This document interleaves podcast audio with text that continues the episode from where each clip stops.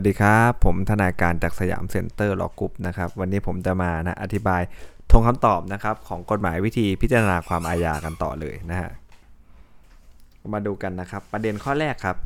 ศาลอุทธรณ์นะพิพากษาแก้เฉพาะโทษจำคุก 9 ปีนะเป็นจำคุก 5 ปี เป็นการแก้ไขเล็กน้อยนะแก้แต่โทษไม่ได้แก้บทนะและศาลอุทธรณ์ยังคงจำโทษจำคุกจำเลยเนี่ยนะครับไม่เกิน 5 ปีนะฮะต้องห้ามดีกาในปัญหาข้อเท็จจริงตาม 218วรรคหนึ่งแล้วนะฮะแก้ให้นะครับต้องห้ามตามมาตรา218วรรคหนึ่งในการพิจารณาว่าคดีต้องห้ามหรือไม่ต้องพิจารณาเฉพาะคดีที่โจทย์ฟ้องนะครับไม่ต้องพิจารณาถึงโทษที่รอการลงโทษไว้นะแม้ศาลอุทธรณ์จะลงโทษจำเลยทั้งหมด 6 ปี แต่ก็เป็นการนำโทษที่รอไว้ 1 ปีมาบวกกับ อีก5อีก 5 ปีถูกไหมฮะโทษในคดีนี้ก็เลยจำคุกแค่เพียง 5 ปีเท่านั้นนะครับดีกาของจำเลยข้อกอไก่ฮะเป็นการโต้แย้งดุลยพินิษในการกำหนดโทษนะฮะว่ามันหนักไป อันนี้ก็เป็นการดีกาในปัญหาข้อเท็จจริงก็เลยต้องห้ามไม่ให้ดีกานะฮะก็เลยต้องห้ามไม่ให้ดีกานะฮะดีกาข้อขอไข่ครับเป็นดีกาในปัญหาข้อกฎหมายฮะ แม้มีได้ว่ากล่าวมาในสารอุทธรณ์นะแต่ว่าประมวลกฎหมายอาญาใช่ไหมฮะมาตรา 75 เนี่ยบอกว่าผู้กระทำผิดที่อายุไม่เกิน 17 ปี ต้องลดโทษมาตราส่วนให้กึ่งหนึ่งนะฮะไม่ใช่เป็นดุลยพินิจของศาลแน่นอนนะครับต้องลดให้ทุกกรณีนะมาตรา 75 ไม่เหมือนมาตรา 76 นะ มาตรา 76 คือ 18 แต่ไม่เกิน 20 ใช่ไหมฮะนึกภาพแต่งชุดมหาลัยไปขึ้นศาลและไอเนี่ยแล้วแต่ดุลยพินิจศาลจะลดไม่ลดก็ได้ฮะแต่มาตรา 75 ต้องลดเสมอนะถ้าจะลงโทษนะครับเพราะฉะนั้นเนี่ยการที่ศาลชั้นต้นและศาลอุทธรณ์ไม่ลดมาตราส่วน โทษให้จำเลยนะฮะจึงเป็นข้อกฎหมายที่เกี่ยวกับความสงบเรียบร้อยยกขึ้นอ้างชั้นดีกาก็ได้นะดีกาข้อคอควายครับเป็นปัญหาในชั้นบังคับคดี ไม่ได้เป็นการโต้แย้งคัดค้านคำพิพากษาศาลชั้นต้นศาลอุทธรณ์ว่าไม่ถูกต้องแต่ประการใดนะเป็นเรื่องที่จำเลยจะต้องไปดำเนินการให้เป็นตามลำดับชั้นศาลครับถ้าจำเลยเหตุถ้าจำเลยเห็นว่าศาลชั้นต้นในหักวันคุมขังไม่ชอบหรือไม่ถูกต้องเนี่ยก็ต้องยื่นนะครับคำร้องคัดค้านให้ศาลชั้นต้นนะแก้ให้ถูกต้องซะก่อนนะฮะ ถ้าศาลชั้นต้นสั่งแบบไหน แล้วจึงใช้สิทธิ์อุทธรณ์ฎีกาได้ตามลำดับไปนะครับ ข้อต่อไปนะที่ศาลชั้นต้นวินิจฉัยว่าจำเลยกระทำความผิดฐานบุกรุกนะนะครับแต่เป็นการกระทำที่ไม่สมเกินสมควรแก่เหตุตามมาตรา 67 จึงไม่ต้องรับโทษนะศาลชั้นต้นชอบที่จะยกฟ้องโจทย์นะครับ ตามมาตรา 185วรรคหนึ่งนะฮะเมื่อศาลชั้นต้นมีพากษาว่าจำเลยมีผิดนะฮะมีความผิดแต่ไม่ต้องรับโทษและคุมประพฤตินะครับ มีผลถ้ากับศาลชั้นต้นนะพิพากษายกฟ้องโจทย์ในปัญหาข้อเท็จจริงนะ แม้ศาลอุทธรณ์ครับยกฟ้องโดยวินิจฉัยว่าเป็นฟ้องเครือบคุ้มนะเป็นปัญหาข้อกฎหมายยกคนละเหตุพูดง่ายๆนะแต่มันก็กลับมานะฮะคลาสสิก220นะฮะเท่ากับศาลชั้นต้นและศาลอุทธรณ์ในพิพากษายกฟ้องโจทย์นั่นเองก็เลยต้องห้ามนะครับไม่ให้คู่ความในดีการในปัญหาข้อเท็จจริงและข้อกฎหมายด้วยนะฮะ ตาม 220 นะฮะ เว้นแต่นะผู้พิพากษาคนใด ซึ่งพิจารณาหรือลงชื่อในคำพิพากษา หรือทำความเห็นแย้ง ในศาลชั้นต้น หรือศาลอุทธรณ์นะอนุญาตให้ดีกานะหรืออายการสูงสุดรับรองให้ดีกาได้ตามมาตรา 221 ซึ่งแน่นอนว่ามันไม่มีนะนะครับในข้อนี้นะที่โจทย์ดีกาว่าพยานหลักฐานของโจทย์ครับฟังได้ว่าจำเลยกระทำความผิดตามฟ้องนะเป็นการดีกาในปัญหา ข้อเท็จจริงถูกไหมฮะโอ้พยานฐานผมแน่นปึกจะตายทำไมมายกฟ้องผมถูกไหมฮะไอเนี่ยเป็นการดีการในปัญหาข้อเท็จจริง ซึ่งอายการสูงสุดรับรองให้ดีกาฮะโจทย์จึงดีการในข้อนี้นะส่วนที่โจทย์ดีกาว่าฟ้องไม่เครือบคุมนะครับเป็นดีการในปัญหาข้อกฎหมายเราดูดีๆนะว่าอายการสูงสุดเนี่ยหรือว่าศาลก็ตามนะฮะอนุญาตให้ดีการในปัญหาข้อเท็จจริงหรือข้อกฎหมายนะครับเรื่องเนี้ยเขาให้ดีการในข้อเท็จจริงนะครับแต่ว่าดีกาว่าไม่ควบคุมเป็นดีการในปัญหาข้อกฎหมายนะ ข้อท็จจริงในข้อสอบบอกว่าอายการสูงสุดเนี่ยรับรองให้โจทย์ดีกานะโดยเฉพาะปัญหาข้อท็จจริงเนี่ยโจทย์ก็เลยไม่มีสิทธิดีกาในข้อนี้นะครับตาม 221 นะฮะถ้าเกิดข้าพเจ้าเป็นผู้พิพากษาศาลชั้นต้นเนี่ยจะต้องสั่งรับดีกาของโจทย์ ในปัญหาที่ว่าพยานหลักฐานของโจทย์เนี่ยฟังได้ว่าจำเลยกระทำผิดตามฟ้องนะและสั่งไม่รับดีกาของโจทย์ ในปัญหาที่ว่าฟ้องโจทย์ไม่ควบคุมนะฮะข้อต่อไปนะครับ กรณีการอุทธรณ์ของนายประกันนะฮะ พียงแต่ประสงค์จะขอผัดส่งตัวจำเลยต่อศาลอุทธรณ์นะไม่ได้โต้แย้งคำสั่งของศาลชั้นต้นที่ปรับในประกันเลยนะครับว่าไม่สมควรไม่ถูกต้องอย่างไร จึงไม่ใช่อุทธรณ์คัดค้านคำสั่งของศาลชั้นต้น มาตรา193วรรคสองครับเป็นอุทธรณ์ที่ไม่ชอบด้วยกฎหมายโอ้โหข้อนี้ยากนะนะครับเพราะเราไม่คิดว่าเขาจะออกมาอย่างนี้ถูกไหมฮะนะอุทธรณ์ไม่ได้โต้แย้งคำสั่งศาลชั้นต้นที่ปรับในประกันเลยขอผัดส่งตัวเฉยมันไม่ใช่อุทธรณ์ถูกไหมฮะกรณีดีกาของโจทย์นั้นเนี่ยศาลชั้นต้นพิพากษายกฟ้องนะฮะในความผิดฐานชิงทรัพย์ แต่ศาลอุทธรณ์พิพากษายกอุทธรณ์ไม่เห็นว่าอุทธรณ์ของโจทย์นะฮะเป็นไม่เป็นสาระแห่งคดี อันควรได้รับการวินิจฉัยตามมาตรา 225 นะครับของวิแพ่งประกอบกับ 15 นะยังไม่ได้มีการวินิจฉัยเนื้อหาเลย ที่มีผลกระทบนะฮะต่อคำพิพากษาศาลชั้นต้นนะเป็นเพียงการไม่รับอุทธรณ์เฉยๆเราดูดีๆนะอย่าไปปรับเข้า220 หมดนะครับเวลาที่ศาลอุทธรณ์เขายกนะเราต้องดูเขายกหรือเขาไม่รับถูกไหมฮะเรื่องนี้นะครับเขายกอุทธรณ์เขาไม่ได้ยกฟ้องนะเขายกอุทธรณ์นะ ราะเห็นว่าไม่เป็นสาระแห่งคดี แสดงว่ายังไม่ได้ยกฟ้องนี่ถูกไหมฮะยังไม่ได้วิจัยเนื้อหาที่มีผลกระทบต่อคำพิพากษาศาลชั้นต้นเลยนะเป็นเพียงการไม่รับอุทธรณ์ของโจทย์โดยวินิจฉัย ไม่ใช่กรณีพิพากษายกฟ้องนะครับตามคำพิพากษาศาลชั้นต้นที่จะมีผลนะต้องห้ามให้คู่ความดีกาตาม 220 นะฮะโจทย์ก็เลยมีสิทธิ์ที่จะดีกาได้นะครับเรื่องนี้นะกรณีคำพิพากษาศาลอุทธรณ์เนี่ยกับจำเลยครับเมื่อจำเลยอุทธรณ์เนี่ยขอให้ยกฟ้องในความผิดฐานฆ่าผู้อื่นโดยไตร่ตรองไว้ก่อนนะฮะ ศาลอุทธรณ์ก็ต้องพิจารณาพิพากษาโดยวินิจฉัยอุทธรณ์ของจำเลยด้วยนะการที่ศาลอุทธรณ์ไม่วินิจฉัยอุทธรณ์ของจำเลยแต่กลับวินิจฉัยคดีตามมาตรา 245วรรคสองเนี่ยถือได้ว่าศาลอุทธรณ์ไม่ได้ปฏิบัติตามบทบัญญัติแห่งประมวลกฎหมายวิธีพิจารณาความอาญาว่าด้วยการพิจารณาและพิพากษาครับคำพิพากษาของศาลอุทธรณ์ก็ย่อมไม่ชอบโดยกฎหมายนั่นเองนะฮะข้อต่อไปนะครับประเด็นกอไก่ฮะที่ศาลชั้นต้นนะฮะลงโทษกักขังแทนโทษจำคุกนะถ้าศาลอุทธรณ์นะฮะมีได้พิพากษากลับ นะฮะใครพิพากษาศาลศาลชั้นต้นเนี่ยห้ามมีให้นะครับดีการในปัญหาข้อเท็จจริงนะการที่ศาลอุทธรณ์พิพากษาไม่เปลี่ยนโทษจำคุกเป็นกักขังแทนและปรับลงโทษนะในเช้า 2,000 บาทอีกสถานหนึ่งเนี่ยโดยโทษจำคุกเนี่ยนะครับให้รอการลงโทษไว้ 1 ปี ถือว่าศาลอุทธรณ์ยังคงพิพากษาว่าในเช้ามีความผิดฐานลักทรัพย์นะตามฟ้องโจทย์อยู่เลยนะเพียงแต่ลงโทษแตกต่างไปนะจากคำพิพากษาศาลชั้นต้นนะครับคำพิพากษาศาลอุทธรณ์เป็นการพิพากษาแก้คำพิพากษาศาลชั้นต้นไม่ใช่กรณีพิพากษากลับนะฮะ ต้องห้ามไม่ให้คู่ความดีกาตาม 219 ตรีนะดังนั้นพนักงานอัยการโจทย์ขอดีกาและลงโทษเนี่ยนะให้ลงโทษตามคำพิพากษาศาลชั้นต้นเนี่ยนะเป็นการดีกาในปัญหาข้อเท็จจริง ต้องห้ามตามบทกฎหมายดังกล่าวแล้ว 219 ทวีกับ 219 ตรีเนี่ยขอให้นะฮะรับรองไม่ได้ด้วยนะครับประเด็นขอไข่ครับการที่ศาลอุทธรณ์ยังคงพิพากษาว่าในเช้าก็ทำความผิดตามฟ้องของอายการโจทย์อยู่ฮะเพียงแต่แก้คำพิพากษาศาลชั้นต้นนะฮะโดยไม่ลงโทษกักขังแทนโทษจำคุก และให้เกาะรอการลงโทษไว้เท่านั้นนะถือว่าศาลอุทธรณ์เนี่ยไม่ได้พิพากษากลับคำพิพากษานะต้องห้ามไม่ให้ดีการในปัญหาข้อเท็จจริงตาม 219ตรีนะฮะซึ่งตามมาตรา 221 เนี่ยผู้พิพากษาที่พิจารณาลงลายมือชื่อนะฮะในคำพิพากษาจะอนุญาตให้ดีกาได้เฉพาะในคดีที่ต้องห้ามตามเห็นไหมฮะมาตรา 218 219 220 เท่านั้นนะฮะจะอนุญาตให้ดีกาตาม 219 ตรีไม่ได้นะครับการที่ผู้พิพากษาคดีเนี่ยลงชื่อให้ดีกาในปัญหาข้อเท็จจริงจึงเป็นการไม่ชอบครับดีกาก็เลย ไม่ชอบด้วยกฎหมายไปด้วยนะครับ ข้อนี้นะ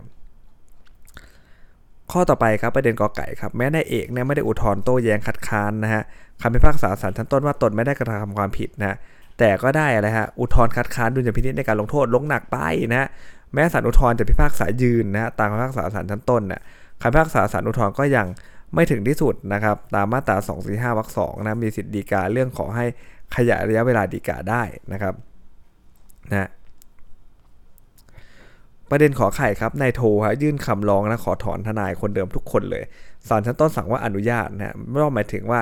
อนุญาตให้นายโทนะถอนนายจัตวาจากการเป็นทนายความด้วยนะครับ ดังนั้นเนี่ยนายจัตวาไม่มีอำนาจดำเนินกระบวนพิจารณาแทนนายโทอีกต่อไปครับนายจัตวายื่นอุทธรณ์ในฐานะทนายความของนายโทนะ โดยนายจัตวาเนี่ยลงลายมือชื่อนะเป็นผู้อุทธรณ์ผู้เลี้ยงผู้พิมพ์เป็นการเลี้ยง โดยไม่มีอำนาจที่จะกระทำถูกไหมฮะเพราะว่าถอนทนายไปแล้วนะถือไม่ได้ว่านายโทเนี่ย ยื่นอุทธรณ์นะที่ศาลชั้นต้นสั่งไม่รับอุทธรณ์ถึงชอบแล้วนะเมื่อนายโทและนายตรีฮะทนายความคนใหม่นะของนายโทนะฮะไม่ได้อะไรครับ ยื่นอุทธรณ์นะฮะการที่ศาลชั้นต้น สั่งให้ส่งสำนวนของนายโทเนี่ยไปยังศาลอุทธรณ์นะฮะตามมาตรา2เอ่อสองสี่ห้าวรรคสองจึงชอบแล้วนะครับ เมื่อศาลอุทธรณ์พิพากษายืนเนี่ยคำพิพากษาศาลอุทธรณ์ย่อมถึงที่สุดนะนายโทไม่มีสิทธิ์ดีกานะครับ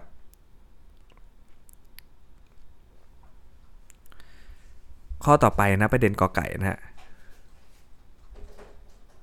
อุทธรณ์ของนายของโจทย์นะฮะเป็นอุทธรณ์โต้เถียงว่าคำสั่งงดสืบพยานไม่ชอบนะจึงเป็นการอุทธรณ์ในปัญหาข้อ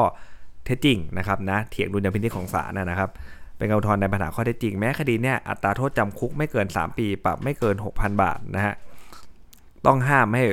อุทธรณ์คำพิพากษาศาลชั้นต้นในปัญหาข้อเท็จจริงตาม 193 ทวีนะ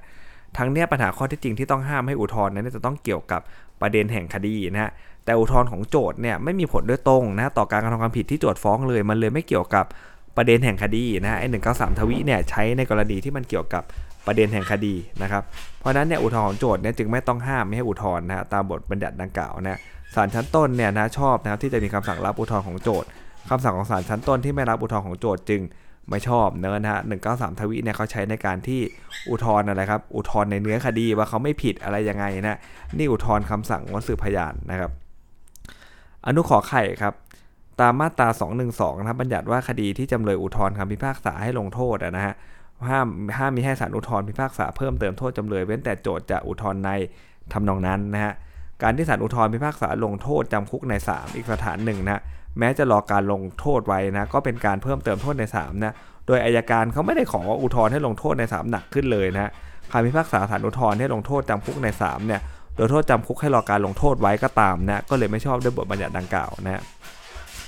ส่วนคำพิพากษาศาลอุทธรณ์ให้ลิบมีดของกลางครับ โจทย์ฟ้องและมีคำขอให้ลิบมีดของกลางด้วยนะ แต่ศาลนั้นต้องมีคำพิพากษาโดยยังไม่ได้วินิจฉัยในเรื่องของกลางนะ เป็นการไม่ชอบตามมาตรา186อนุ9นะปัญหาเนี้ยเป็นข้อกฎหมายเกี่ยวด้วยความสงบ เรียบร้อยนะฮะแม้ว่าโจทย์จะไม่ได้อุทธรณ์เนี่ยศาลอุทธรณ์ก็ย่อมมีอำนาจยกขึ้นแก้ไขให้ถูกต้องและพิพากษาให้ลิมิตของกลางได้นะโจทย์ไม่ต้องอุทธรณ์เลยนะครับตามมาตรา 195วรรค2นะครับประกอบมาตรา 215นะไม่ถือเป็นการพิพากษาเพิ่มเติมโทษจำเลยนะครับตามมาตรา 212คำพิพากษาให้ลิมิตของกลางก็ชอบแล้วนะเพราะว่าการลิมิตของกลางมันไม่ได้เพิ่มเติมโทษอะไรนะศาลชั้นต้นไม่ได้มีคำพิพากษาในเรื่องนี้มาศาลอุทธรณ์ก็แก้ให้ถูกต้องได้ เพราะว่ามันเป็นเรื่องของอะไรฮะ กฎหมายความสงบเรียบร้อยนั่นแหละนะก็จะเป็นมาตราเอ่อ195วรรค2ประกอบกับ 215 นะครับ ข้อต่อไปนะฮะ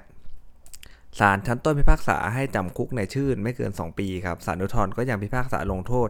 ไม่เกินกว่าที่ศาลชั้นต้นพิพากษานะแม้จะแก้บทมาตรานะครับ และแก้โทษที่จะลงนะอันเป็นการแก้ไขมากก็ตามนะแต่ว่าก็ยังลงไม่เกิน 2 ปีแหละนะสรุปนะคือมาตรา 219เนี่ยก็เอาไว้เวลาศาลชั้นต้นกับศาลอุทธรณ์เนี่ยนะครับลงโทษนิดเดียวนะครับนะก็ไม่ต้องไปศาลสูงหรอกนะครับมุดันโทษมันประมาณนั้นนะถือว่าศาลอุทธรณ์ไม่ได้เพิ่มเติมโทษจำคุกจำเลยนะจึงต้องห้ามไม่ให้คู่ความเนี่ยดีกาในปัญหาข้อเท็จจริงเลยตามมาตรา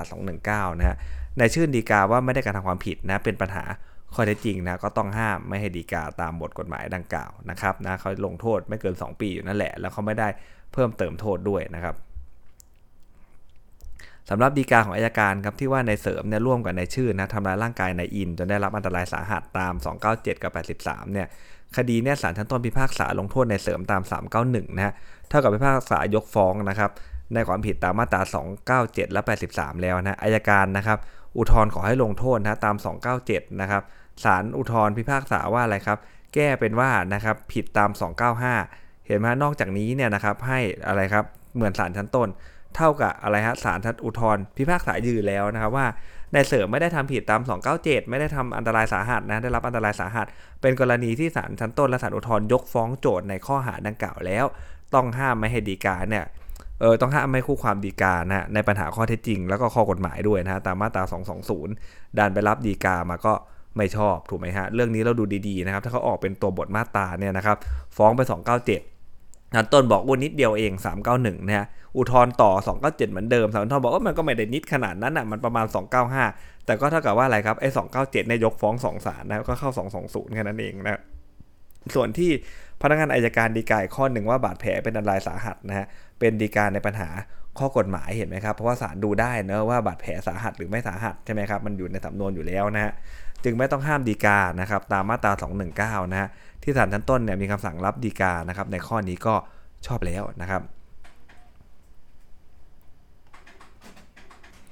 ข้อต่อไปนะฮะบทบัญญัติตามมาตรา 213 เนี่ยต้องเป็นกรณีที่ศาลอุทธรณ์พิพากษายกฟ้องนะสำหรับจำเลยคนหนึ่ง ซึ่งอุทธรณ์แต่เพียงผู้เดียวครับแล้วก็ใช้อำนาจพิพากษาไปถึงจำเลยอื่นเนี่ยที่ไม่ได้อุทธรณ์นะให้ไม่ต้องรับถูกรับโทษเช่นเดียวกันนะครับ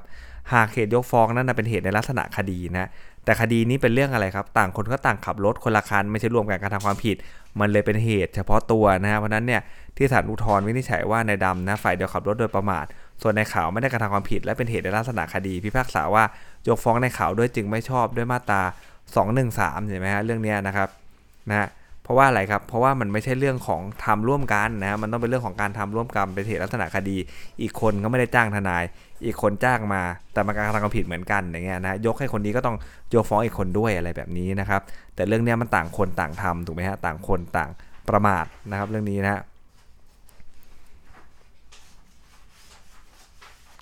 คดีนี้นะครับนะทางตัวของอายการเนี่ยเขาแยกฟ้องในดำและในขาวเป็นคดีเดียวกันมาใหม่ฮะ ไม่ได้ทำอุดรฝ่ายฝ่ายเดียวนะครับศาลอุทธรณ์วินิจฉัยว่านายดำฝ่ายเดียวขับรถโดยประมาทข่าวไม่ได้ทำผิดด้วยศาลอุทธรณ์ก็ชอบที่จะพิพากษาแก้เป็นว่าให้ยกฟ้องในข่าวได้ตามมาตรา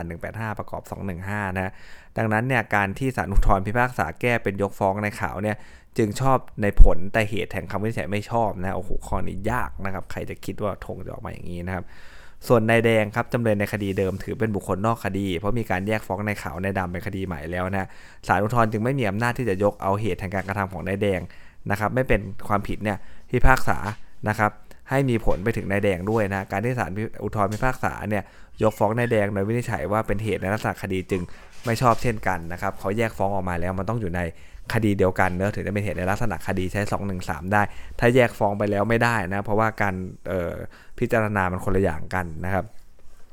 การที่ศาลชั้นต้นพิพากษาว่าในข่าวมีความผิดนะตามกฎหมายอาญานะครับ มาตรา 300 นะจำคุก 2 เดือนนะครับนะประมาทสาหัสนะฮะแม้ในดำจะอุทธรณ์ฝ่ายเดียวฮะแต่ศาลอุทธรณ์เห็นว่าอะไรในข่าว ไม่ได้กระทำความผิดครับพิพากษายกฟ้องในข่าวเนี่ยก็เท่ากับศาลอุทธรณ์พิพากษากลับนะในกรณีของในข่าว โจทย์จึงมีสิทธิดีกาว่าในข่าวเนี่ย ขับรถโดยประมาทได้นะครับ ไม่ต้องห้ามเลยตามมาตรา 218 แล้วก็ 219 นะฮะสำหรับใน EP นี้ก็มีสาระสำคัญแต่เพียงเท่านี้นะครับ สวัสดีครับ